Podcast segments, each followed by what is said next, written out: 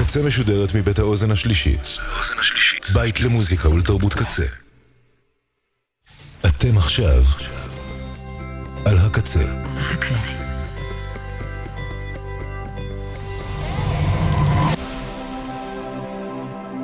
הקצה, הסאונד האלטרנטיבי של ישראל.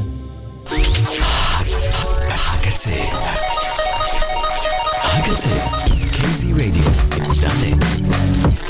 Welcome. It's nice to have you here. I'm so glad you could come.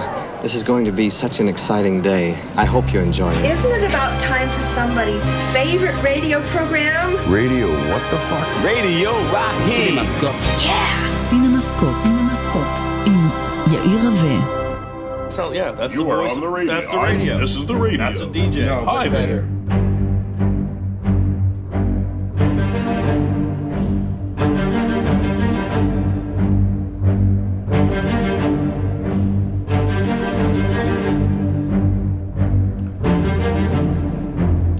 There.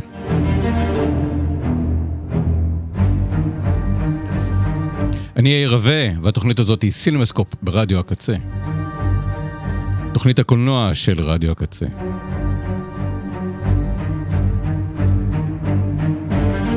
זו תוכנית מספר 410, היום שלושה בינואר 2024, שנת 2024 טובה לכם, כ"ב טבת תשפ"ד.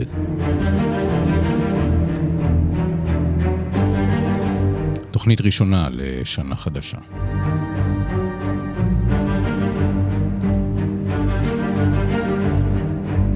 את אה, סינוסקופ ברדיו הקצה עושים בן אש, ליה שפיגל, עומר סנש, יובל רוזין.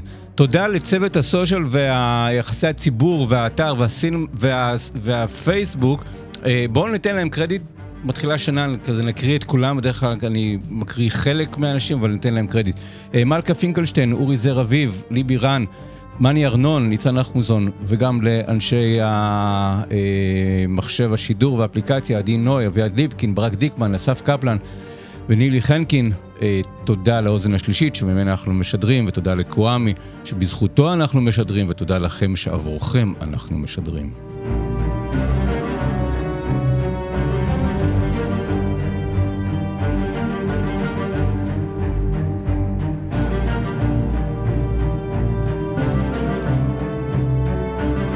ותודה לסינמטק תל אביב, כי סינוסקו ברדיו הקצה משודר בחסות סינמטק תל אביב. עכשיו אני עוצר פה שנייה, ואני, לפני שאני מקריא את הטקסט ששולחים לי מסינמטק תל אביב להגיד לכם מה הולך לקרות, כשקראתי אותו, כשקיבלתי אותו אתמול וקראתי אותו, אמרתי, וואו, איזה תוכנית.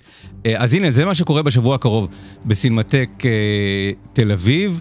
המלצות ממש במיוחד עבורכם, מאזיני התוכנית הזאת. מחר בחמישי בערב, בשעה 10, ולאורך כל השבוע יתקיימו הקרנות של סרטו החדש והקצר של פדרו אלמודובר, דרך מוזרה לחיות. סילבה חוצה את המדבר ברכיבה על סוס כדי לפגוש את חברו, השריף ג'ייק, לאחר שלא נפגשו במשך 25 שנים.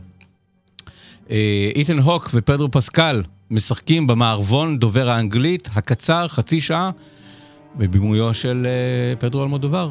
ערב ערב בסינמטק ב-10 ממחר, יום חמישי, לאורך כל השבוע, אה, מערבון של אלמודובר.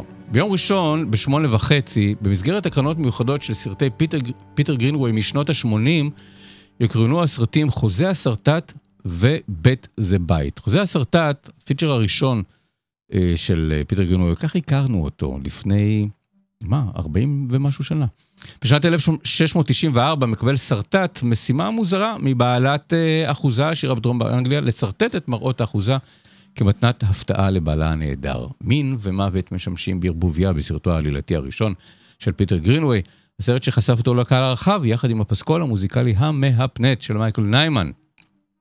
וגם הסרט אה, הקצר בית זה בית, פיטר גרינווי לימד את ילדיו את אותיות האלף-בית והשתעשע במחשבה על כל הדברים שמתחילים באות H, כן, H for house.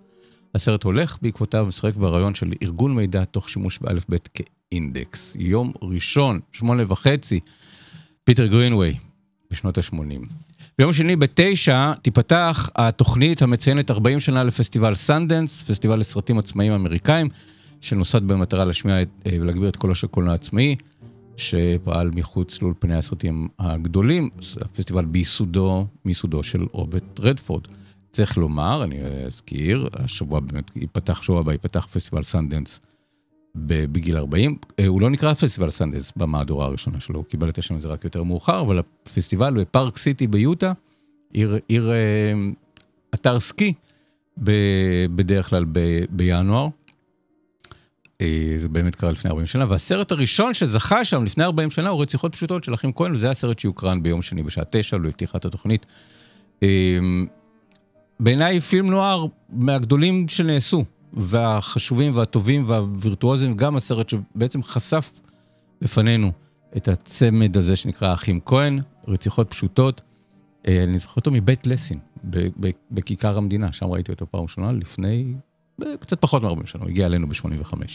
אז, אה, אז זה, זה קורה ביום שני בשעה תשע, ותקשיבו, אתם יכול, לא רק צריכים לראות את זה, אתם יכולים לראות את זה, כי אתם, מאזיני סינמסקופ ברדיו קצה, יכולים לראות את הסרט בעלות של 15 שקלים בלבד, בהאזנת קוד ההטבה KZ23, KZ23, באתר הסינמטק, שאתם מזמינים כרטיסים לרציחות פשוטות ביום שני בתשע.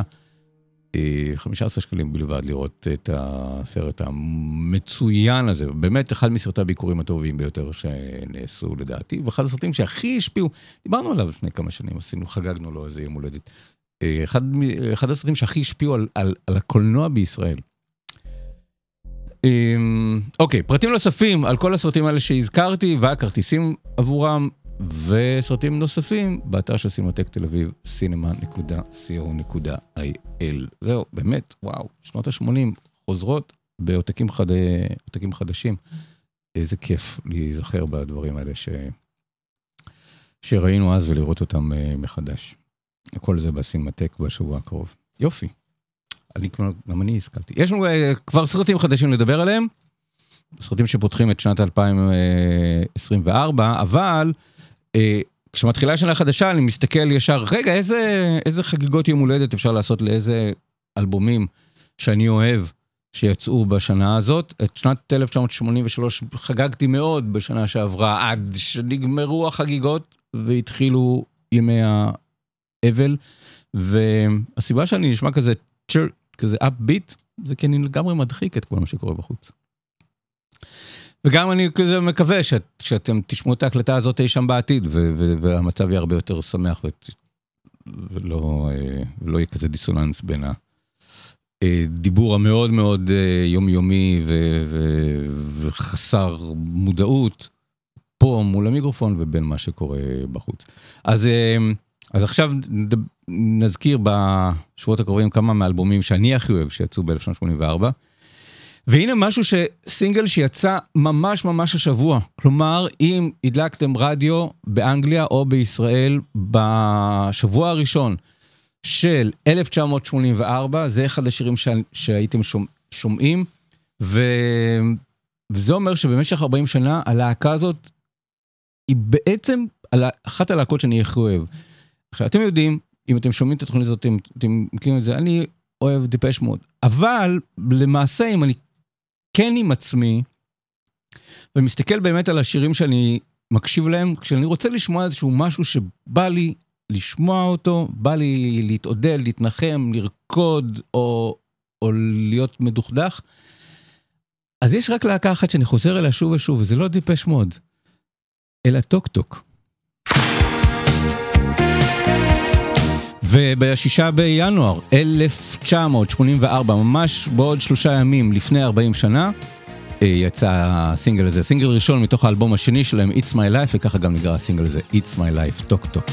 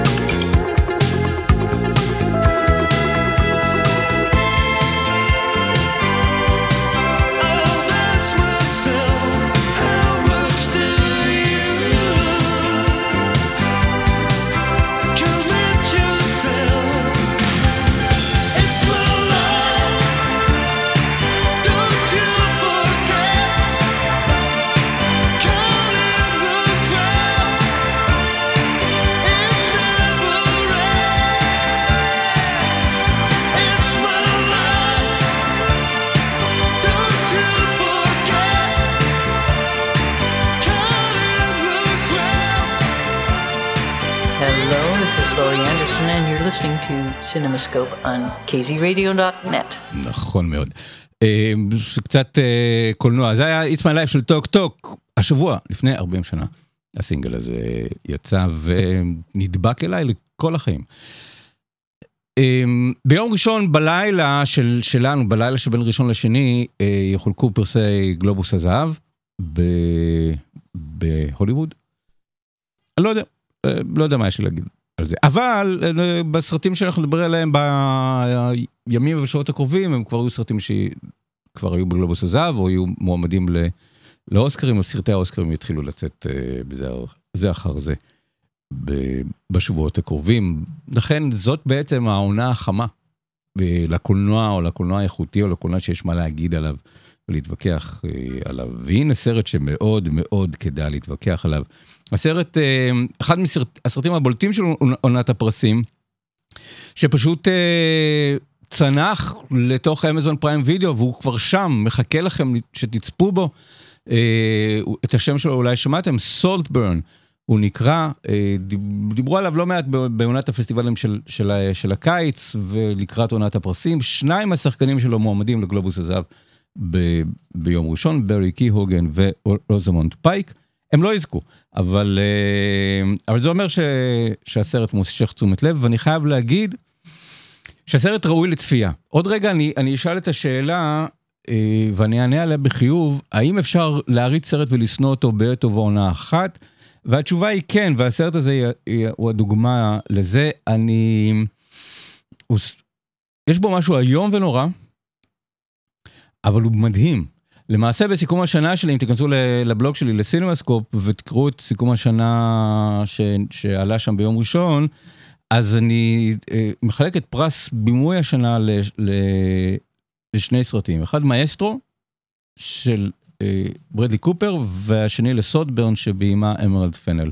שניהם שחקנים שהפכו לבמאים, ברדלי קופר היה שחקן כוכב כוכב שנייה במאי. אמרד פנל לא הייתה כוכבת, שחקנית ששיחקה בסרטים, אבל החליטה אה, שהיא בעצם מעדיפה לעבור לנושא של כתיבה ובימוי.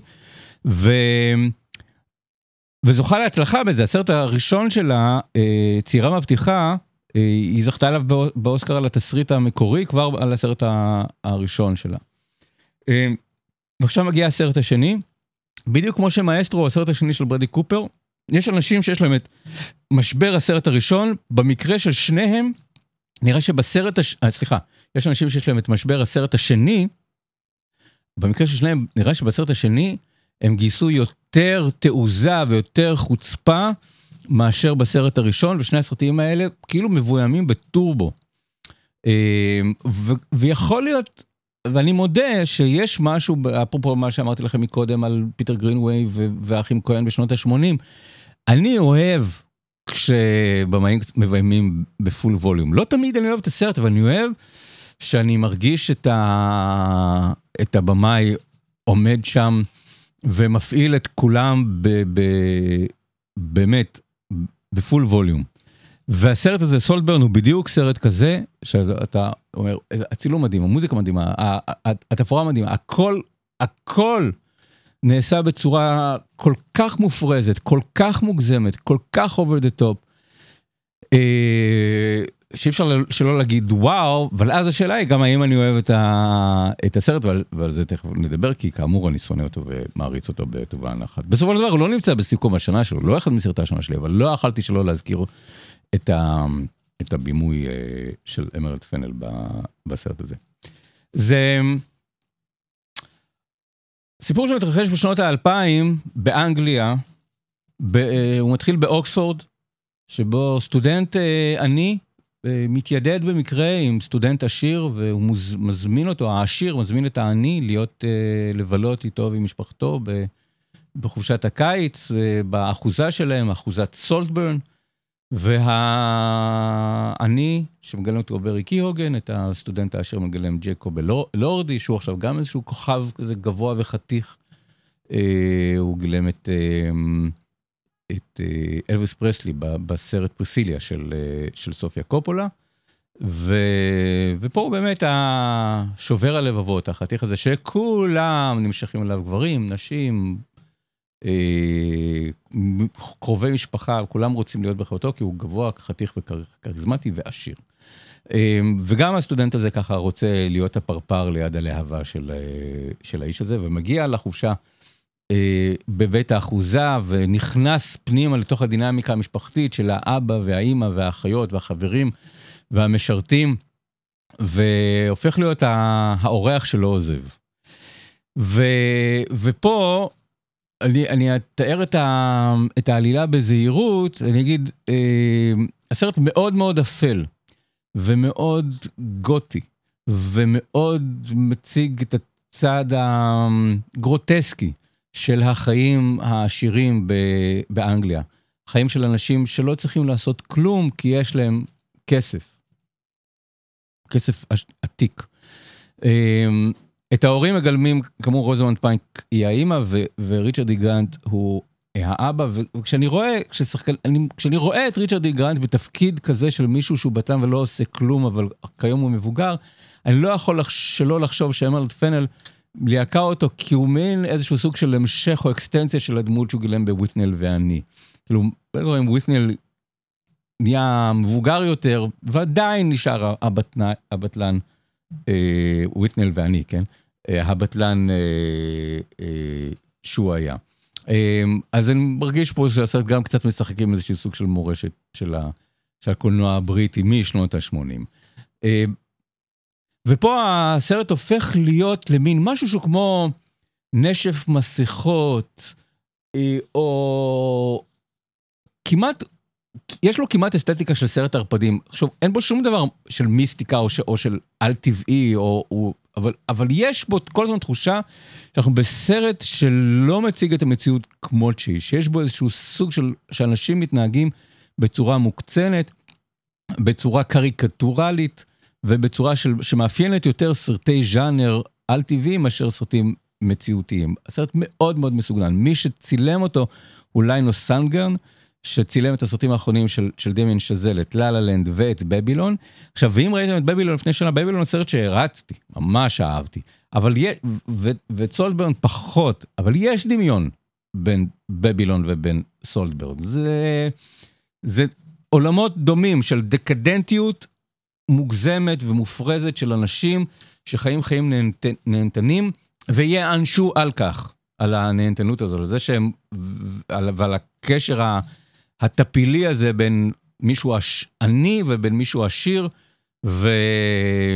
והדינמיקה שתקרה ביניהם, וזה לא דבר טוב וחיובי, זה לא דבר ש... אה, שיעזור לאף אחד מה... אה, מהצדדים. אז זה דומה לבבילון, ואותו צלם, וצלם שבאמת, אני חושב שיש לו כאילו איזשהו סוג של אה, מנועי סילון ב... על העקבים, שהוא טס עם המצלמה, עם עדשות רחבות. זה, מבחינת בימוי, אני, אני חושב שאמרלד פנל ראתה לא מעט את עיניים עצומות לרווחה של אה, קובריק, יש משהו מאוד קובריקי בסרט הזה, וואנאבי קובריק, אבל, אבל זה מרשים הרצון שלה לקחת ולעצב את העולם הזה של הנהנתנות העשירה, uh, וגם הריקנות העשירה, לעצב את זה במושגים... אה, אסתטיים, אז, אז מצד אחד עיניים צורות רווחה, מצד שני גם לוליטה. הוא לא לוליטה בעלילה שלו, אבל האופן שבו העולם של הלוליטה מוצג ויזואלית גם קצת מזכיר. וגם, אה, מבחינתי. אה, זה קצת כן יותר מתאים ל... ל... לעלילה, הסרטים בשנות ה-60 של, 60 אה, וה, וה-70 של אה, לוקינו ויסקונטי, שיש בהם משהו אופראי, ויש בהם גם משהו טורף. אז The Leopard, הברדלס, מוות בוונציה.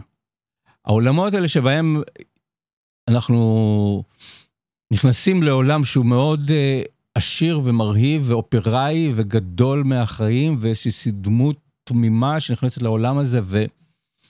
ומנסה להשתלב לתוכה, ואו שהיא זו שתטרוף או שהיא זו שתטרף. אבל בשני, בכל המקרים האלה יש משהו משהו מהיקום הקולנועי של לוקינו ויסקונטי יש בסרט הזה. עכשיו, אני, כל ה name dropping הזה שאני, שאני עושה, כל זה אמור רק לגרום לי לאהוב את הסרט יותר, יותר. למרות שאני מודה שגם עם ויסקונטי קשה לי, כמו שקשה לי עם, עם, עם הסרט, אה, עם הסרט הזה. אני אוהב את האסתטיקה שלו, אבל אני לא אוהב את, ה, את האנושיות או את היעדר האנושיות. וזה העניין הגדול בסולטבורן, שזה באמת אחד הסרטים המפלצתיים ש, שראיתי. זה סרט שפשוט, אני הסתכלתי עליו בעיניים פעורות, אמרתי, מה קורה פה?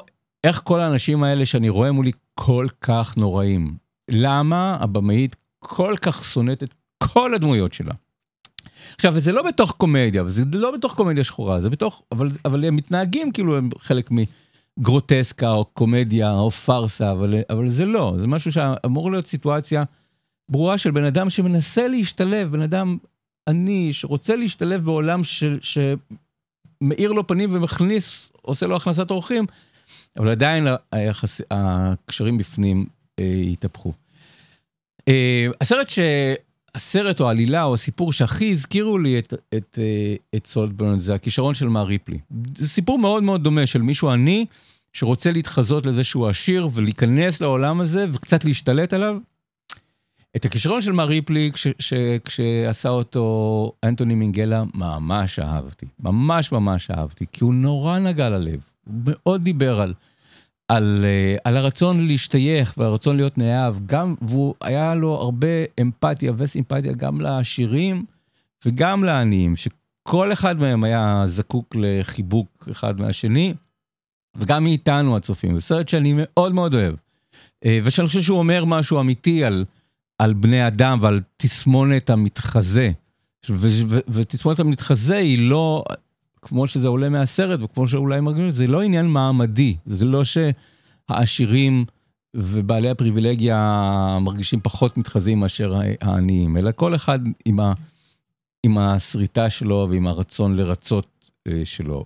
סולטברן הוא סרט נטול אמפתיה וסימפתיה, הוא סרט מלא טינה, מלא איבה כלפי הדמויות שלו, והוא פשוט ממקם אותם בסיטואציות אה,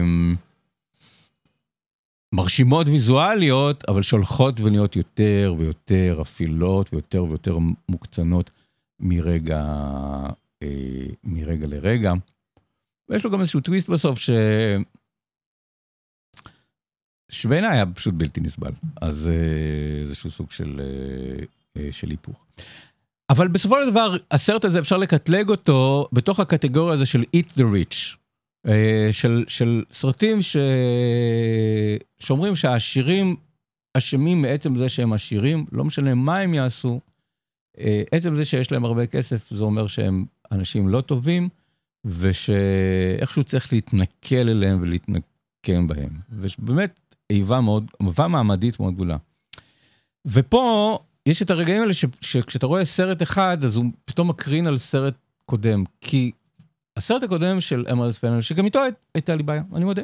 אה, אבל הבנתי אותו, קלטתי את, הדמות, הסרט צעירה מבטיחה, עם קרי מלגן, שעליה אמרד פנל זכתה באוסקר לתסריט המקורי הטוב ביותר. נכון? זוכר, אני צודק? כן, מקווה. אמ, ושם הסיפור, כך חשבנו, על אישה שרוצה להתנקם בחבורת גברים, שאנסה חברה שלה.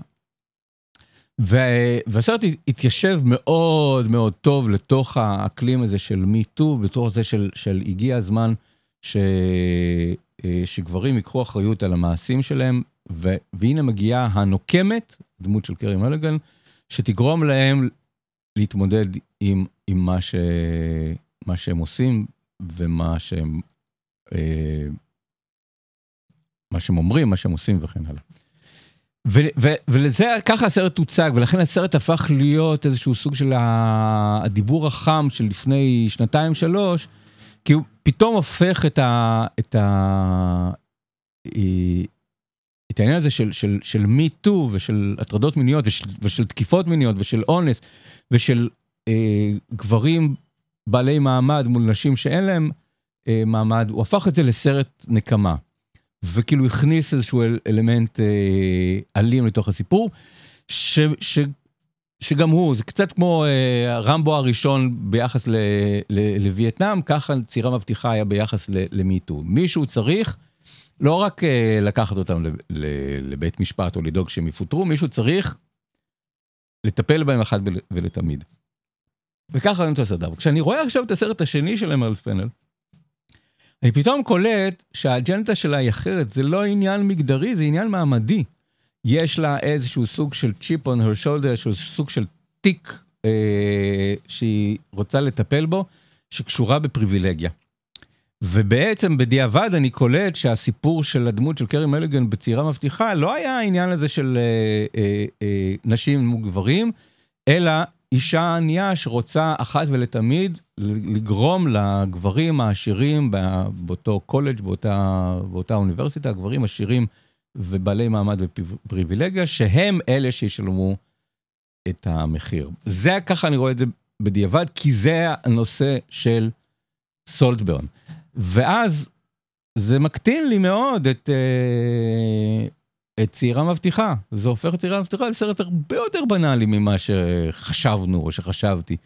אה, שהוא אם משם היא באה. כלומר, שוב, מה שחשבתי על צעירה מבטיחה כשראיתי אותו בזמן אמת ואיך הוא התח... התחבר לי לרוח הזמן ורוח התקופה, הכל בסדר, אי אפשר לקחת את זה, אבל פתאום אני אומר, רגע, נראה לי שהאג'נדה של, של אמרד פנל היא באה עם איזשהו סוג של יצר נקמה ב...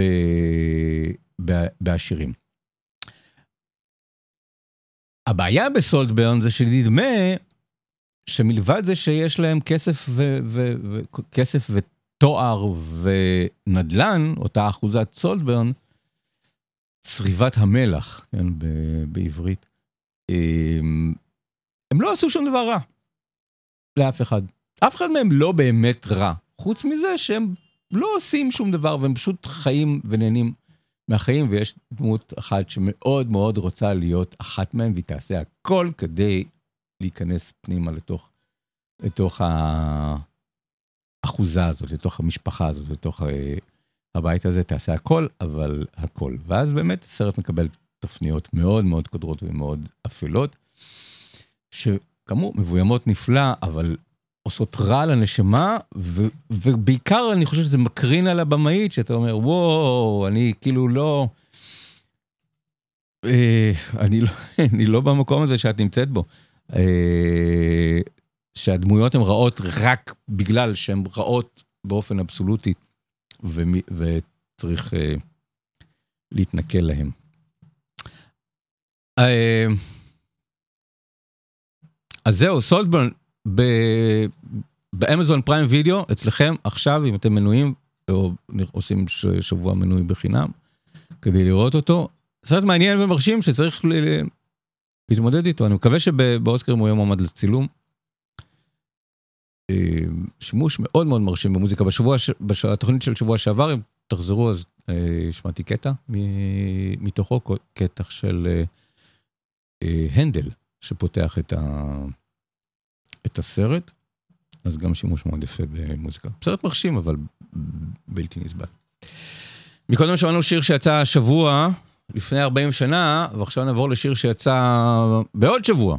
לפני 40 שנה, אבל כאילו ממש ברגעים אלה, זה אומר שבחברת התקליטים, rough trade אם אני זוכר נכון, אורזים את הסינגל ושמים אותו במעטפות ושולחים לתחנות הרדיו, ובעוד שבוע הם ינגנו את זה בפעם הראשונה, וככה גם אני אחשף, ממש השבוע, לפני 40 שנה, לעוד להקה שמאוד אהבתי בשנות ה-80.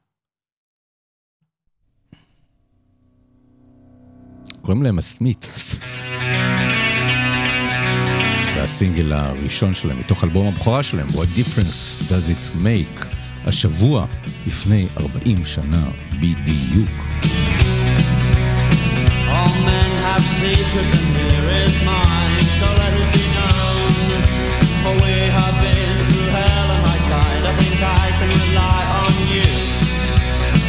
And yet you start to recoil, heavy words likely throne.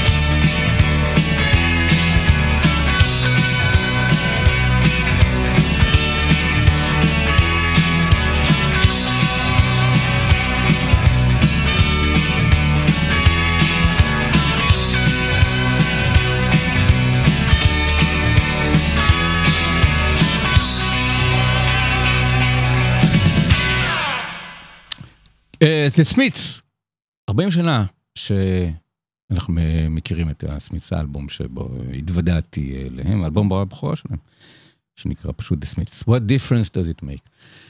Uh, וואלה, שנה אדירה הייתה 84, זה כאילו זו שנה שנדבקה עליי חזק בהרבה מאוד מהאלבומים ששמעתי, הייתי אז בן 15, ששמעתי ב-84.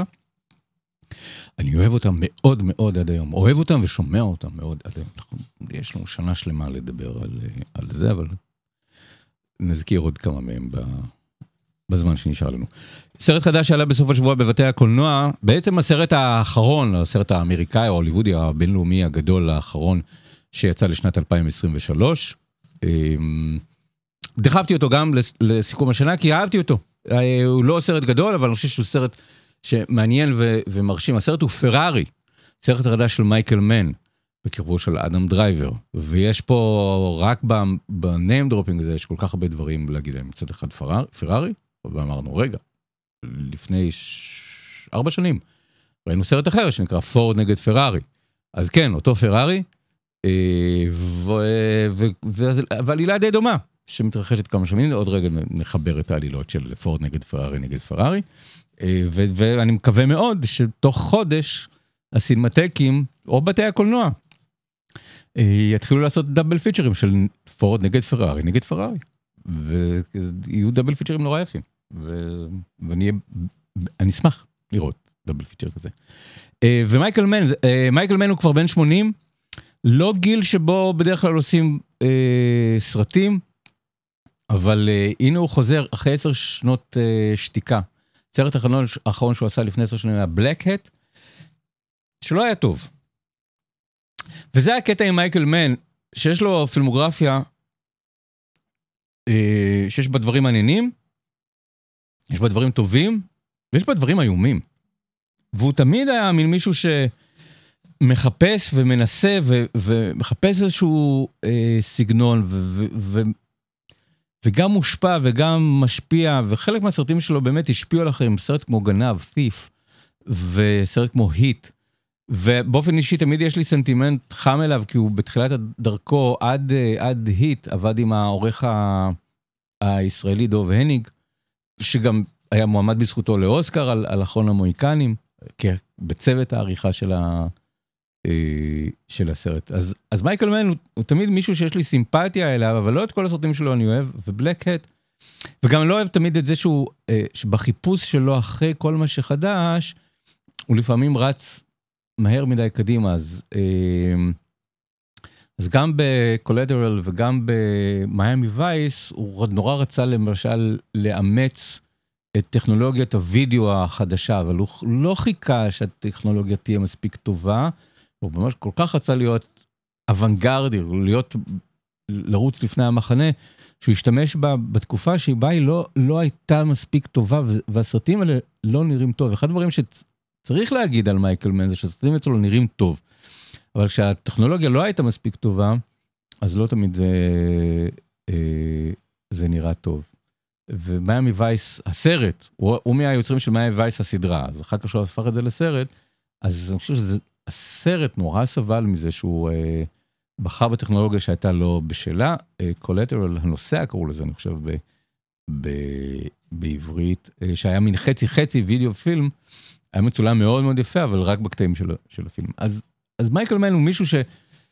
שאני חושב שקצת אולי האגו שלו או הרצון שלו להיות מאוד ייחודי אה, אה, לא תמיד היטיבו עם הסרטים שלו אני חושב שלמשל שהיט האורך שלו לא, לא היטיב עם, אה, עם הסרט עד כמה שהסרט הצליח והיה פופולרי וכל זה. אה, והסרט האחרון שהוא עשה לפני עשר שנים בלק הט אה, באמת פשוט לא היה טוב גם נכשל אז כשאתה נכשל אז בהוליווד לא. מציעים לך את הפרויקט הבא, בייחוד שאתה כבר בן 70. יש, בהוליווד אומרים אוקיי, הוא את שלא עשה. אבל מייקל מיין מאוד מאוד רצה לעשות סרט על פרארי, הוא, הוא, הוא תכנן לעשות את זה כבר לפני עשר שנים, לא קיבל אור ירוק, לא קיבל תקציב, סרט תקופתי, סרט שדורש הרבה אפקטים והרבה פעלולים, ועולה כסף, והוא לא הסכים לעשות שום דבר חוץ מהסרט הזה. קצת מהבחינה הזאת, הזכיר לי את היו זמנים באמריקה של סרג'י ליאונה. עכשיו גם באיזה שנים, שמונה או עשר שנים, הוא לא הסכים לעשות שום סרט עד שהוא יצליח לעשות את היו זמנים באמריקה. הוא היה הרבה יותר צעיר ממייקל מן, אבל עדיין הוא בעצם פרש, נעלם, וחזר רק כשהוא הצליח לגייס כסף להיו זמנים באמריקה. אז אותו דבר מייקל מן. אה, יכול להיות, אם הוא היה הולך לעולמו בעשר שנים האלה, אז הוא היה אה, בעצם מסיים את הקריירה שלו עם, עם, עם בלקהט ולא מגשים את החזון שלו ולא עושה שום דבר. אה, בקולנוע, אני חושב שהוא כן עשה דברים בטלוויזיה. אבל הנה הוא הצליח, אה, אה, חלם בגדול והצליח לעשות את זה גם בגיל 80, הצליח לארגן, באמת תסתכלו על, על רשימת האקזקטיב פרודוסר בשרט הזה, היא, היא מופלאה, זה פשוט אומר של ללכת ולגייס אנשים ב, בכל העולם שייתנו כסף כדי שהסרט הזה יקרה. אה, הפקה מאוד מאוד בינלאומית והוא, והוא קרה. והאמת היא שאני מאוד מחבב את, ה, את הסרט הזה, בעיקר כי אני חושב שבעוד שמייקל מן עושה סרט ביוגרפיה או, או סיפור על אנזו פרארי, מעצב המכוניות האיטלקי בשנות החמישים, אני חושב שבעצם הוא מדבר שם על עצמו. וככה הרגשתי כשרידלי סקוט עשה לפני כמה שבועות את, את אה, נפוליאון, שאמרתי, רידלי סקוט בעצם עושה סרט על עצמו. אמ, ו... ויש לא מעט במאים כאלה שמגיעים לרגע כזה מסוים שכשהם עושים, עושים ביוגרפיה או סיפור על, על מישהו אמיתי, אבל בעצם הם מדברים על, אה, על עצמם. אדם דרייבר מגלם את, אה, את אנצו פרארי, שזה כמובן מאוד מצחיק, זה עובד גם באנגלית, זה אה, כאילו, לא כמו שאדם סנדלר גילם סנדלר ב"The Cobbler", אבל פה אדם דרייבר, he is a driver. זו פעם שנייה שהוא מגלם נהג, פעם ראשונה הוא היה נהג, פעם ראשונה הוא היה נהג אוטובוס בפטרסון של ג'ים ג'רמוש, ועכשיו הוא נהג מרוצים לשעבר, מתעסק עם נהגי מרוצים בהווה, בהווה של הסרט ב-1957, בסרט אה, פרארי. אה, התסריט, האמת היא שאני חושב שהתסריט מוצלח של, אה, של פרארי. אחד הדברים שהרשימו אותי זה ש, שיש שם, בתוך הסכמטיות של סיפור אמיתי, והעולם המאוד מלודרמטי, שאני אני חושב שמייקל מל היה יכול לביים לא רע את סולטברן, הרעיון הזה של לתאר אנשים אה, עשירים, בעלי מעמד, שיש בהם איזשהו סוג, סוג של אלמנט של פרימדונה ו, ופינוק, אה, ולהציג אותם קצת ב, כדמויות אה, מופרזות ומופרכות, זה קצת דומה ב, ב, בשני הסרטים, אבל את, המ, את המנוע הרגשי של, של הדמויות של פרארי קצת יותר... אה, הבנתי אותו. אנשים ש, ש, שעושים משהו, שהם רואים בעצמם אומנים, אנשים שעושים משהו שהוא, שכמוהו לא נעשה, הם לא הבטלנים של, אה, אה, של סולטברן, הם אנשים ש, שנלחמים אולי עם, עם, עם אגו ועם, ועם מעמד ועם כסף, אבל בתוך כל זה הם בדרכם הספציפית של עיצוב מכוניות מנסים לשנות את העולם, מנסים לשנות את הנדסת המכונות של, של מכוניות מרוץ ומכוניות בכלל. אמ, אבל בתוך זה נכנס גם האופי שלהם, אנצו פרארי ב-1957, הזוגיות שלו עם, עם אשתו שבעצם מנהלת בפועל את המפעל של פרארי ויש לה 50 אחוז ממנו, מגלמת אותה פנלופי קרוז. אה, היחסים האלה הם בצרות ויש לו מאהבת ויש לו ילד מהמאהבת. והילד הזה בעצם הוא זה שירש את שמו של פרארי. זה צד אחד, הצד של המלודרמה, של, של הסיפור, איך אה, האישה מתמודדת עם זה.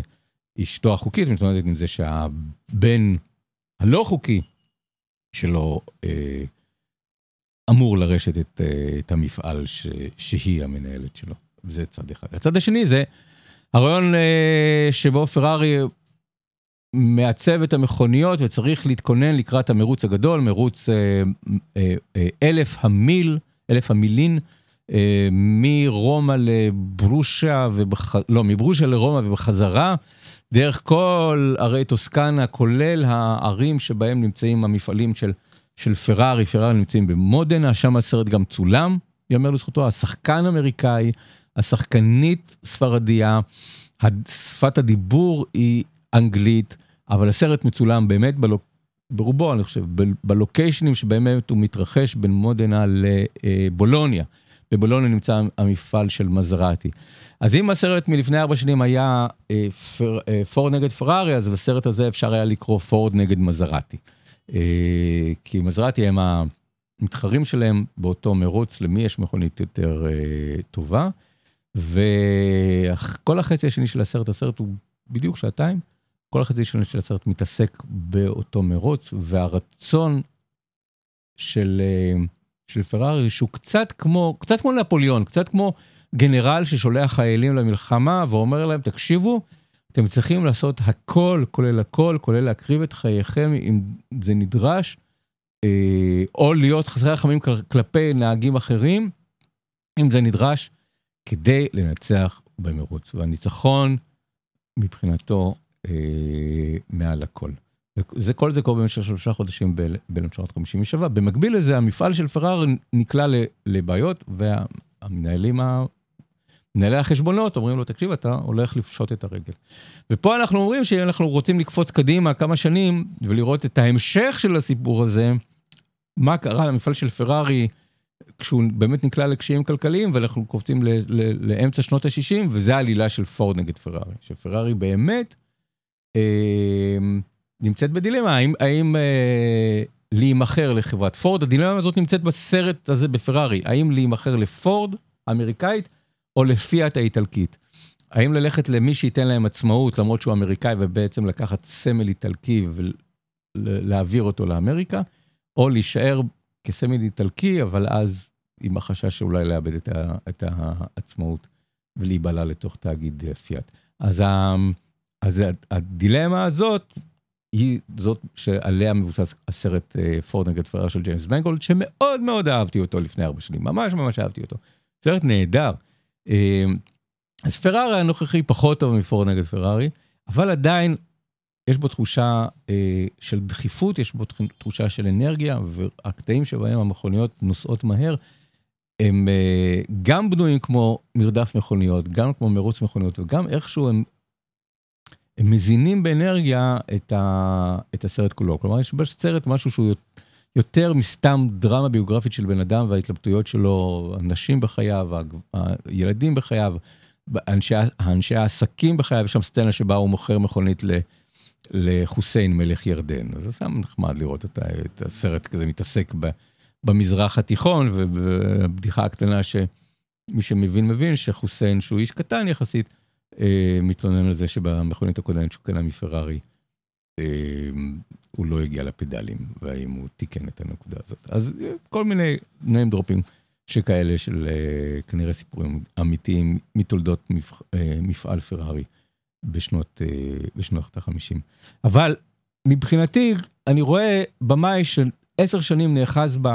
ברעיון הזה ולא מוותר עליו, אומר, אני רוצה לעשות אותו, גם אם זה יהרוג אותי, אני רוצה לעשות את זה. ואני חושב שעל זה הסרט, על מישהו שרוצה לעשות משהו, גם אם זה יהרוג אותו.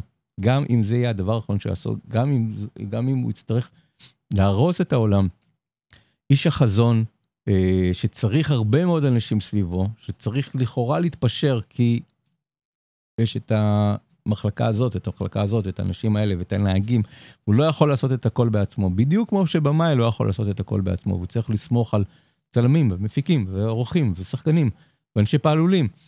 אמ, אז אני חושב שמייקלמן רואה את עצמו כמין מישהו שעושה מותגי עילית, מותגי יוקרה, סרטים אה, מתוחכמים ומשוכללים, תכשיטים של סרטים, אה, או יצירות מופת של, של, אה, של סרטים, ושהוא לא מוכן להתפשר, הוא לא מוכן לעשות שום דבר אחר חוץ מזה, ולא משנה כמה זמן זה ייקח לו, ולא משנה כמה זה יעלה לו, לא משנה אם הוא יפסיד מזה כסף, או ירוויח מזה כסף, ולא משנה אם גם זה יהיה הדבר האחרון שהוא עושה בחיים שלו. וכפורטרט של, אה, של אומן, יהיר מאוד, ושאולי לא שם את, ה, את, את העיקר במקום החשוב, אבל אני מבין איך מייקלמן מגיע לסיפור הזה, מתוך הסיטואציה שבתוכה הוא בעצמו אה, היה. אז אה, פרארי, אני חושב שזה גם פורטרט יפה של, אה, של אותו אנזו פרארי, אבל גם אה, אני רואה בזה של השתקפות ובעבורה של אה, מייקל מן בעצמו. אני לא יודע אם הוא יצליח לעשות עוד סרט, וזה מעניין כי אנחנו עכשיו בדיוק בתקופה שבה יש לנו, אני ספרתי 11 סרטים של במאים מעל גיל 80, וסרטים גדולים ומשמעותיים, אז יש כמובן את סקורסזי ואת, ואת רידלי סקוט, שהם עובדים כל הזמן. אה, רומן פולנסקי, שהוא כבר בן 90, ובודי אלן הוציאו סרטים חדשים. את פולנסקי לא ראיתי, אבל בודי אלן הסרט הכי טוב שלו, לדעתי כבר מזה 20 שנה. עוד רגע יגיע אלינו יאו מיאזקי חדש, שגם הוא עשר שנים לא עשה סרט, הוא, הוא הודיע על פרישה, והנה הוא חוזר, עושה קאמבק עשר שנים, וגם הוא בן 81. אה, והסרטים מצליחים. נפוליאון הצליח בקופות, אה, אה, רוצחי פרח הירח, מצליח בקופות, אה, הנער והענפה של יאו מיאזקי, מצליח בקופות. יותר מסרטים של במאים צעירים שמיועדים עבור קהל, קהל צעיר. ונראה לי שגם פרארי יהיה, יהיה בסדר מבחינת הכל. סרטים שפונים לקהל בוגר יותר, לא לקהל ילדותי. אז מאוד מרשים שפתאום יש איזושהי עדנה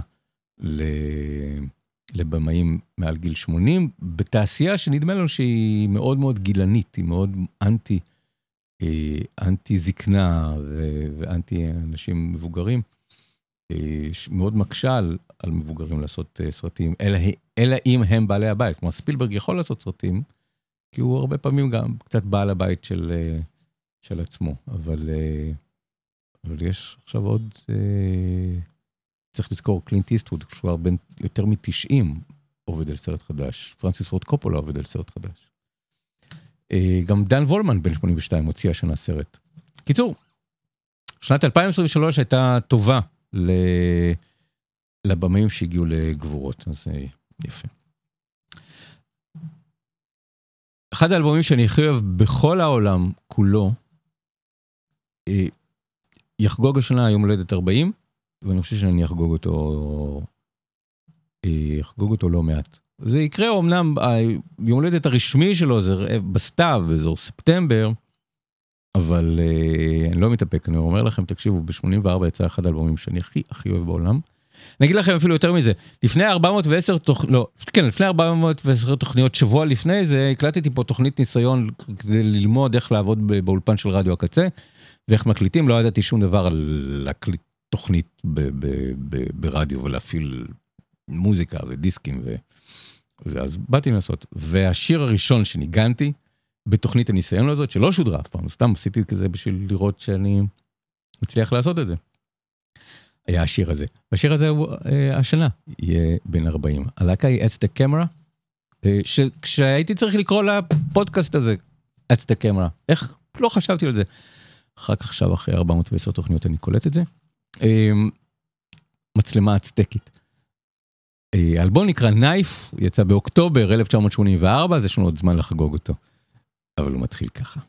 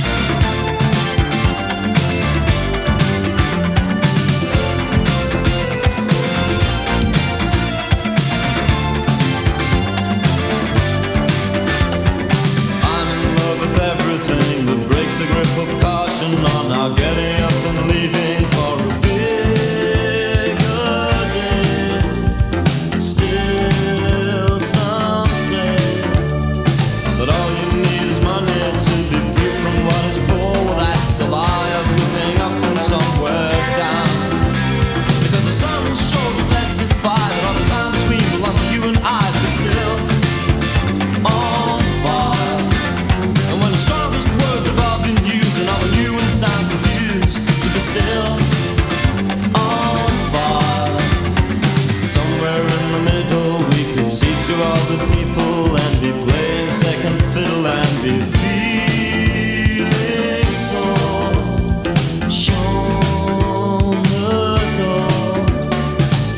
that all the child and you was throwing out the baby for the chance to make it easy to be more And then the sun will show the test of time between you and I, but still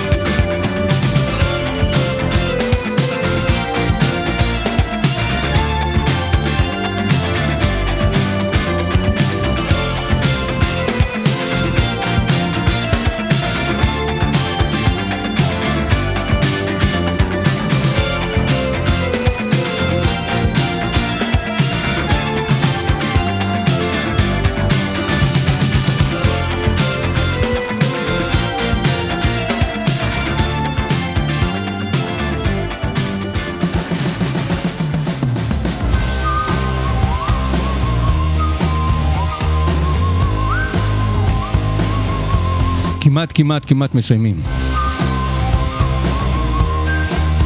סינמסקופ ברדיו הקצה תוכנית מספר 410. לפני שאני הולך, אני רוצה להפנות את תשומת לבכם למשהו שקורה באתר הסטרימינג מובי. דיברנו על אמזון פריים וידאו, אנחנו מדברים לא מעט על נטפליקס, מדי פעם צריך להזכיר שיש את מובי. מובי, M-U-B-I, זה אתר סטרימינג סינמטקי, איכותי, אה, לפעמים מאוד אזוטרי גם בשבילי, אבל גם מקום שבו אני לומד המון על קולנוע שפספסתי, וברגעים אלה קורים שם שני דברים די מופלאים שכדאי לכם להיות מודעים אליהם. אחד, אה, תוכנית עם 14 סרטים של אולפני האחים שו, קולנוע הונג קונגי משנות ה-60, ה-70 וה-80, סרטי קונג פו.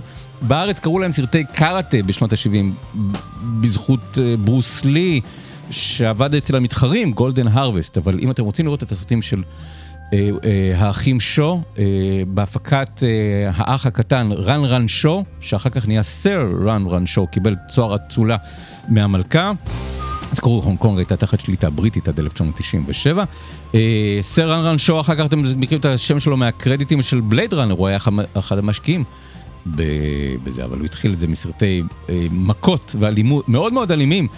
אה, הסרטים שהשפיעו על, על טרנטינו כשהוא עשה את אה, קיל ביל, ועל אנגלי שהוא עשה את, את, את נמר דרקון, ואם ראיתם את הסמוראית כחולת העין, זה ממש מאוד דומה לאחד הסרטים שם, שנקרא בואו לשתות איתי, אה, מ-1966 של קינג הו, אה, אחד מבמאי קונג פו הגדולים של, של אה, הונג קונג. אני מאוד השכלתי מהסדרה הזאת.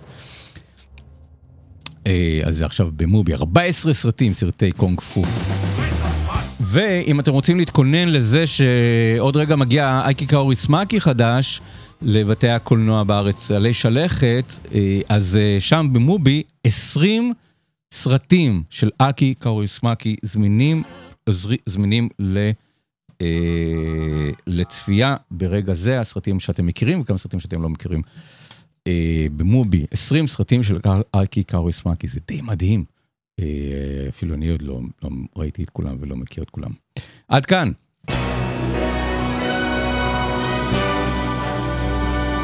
סינמסקופ. סינמסקופ. עם יאיר רווה. So yeah, that's the world. That's the radio. This is the radio. That's a DJ. Hi there. It's a radio for speaking to God. A radio signal from another world.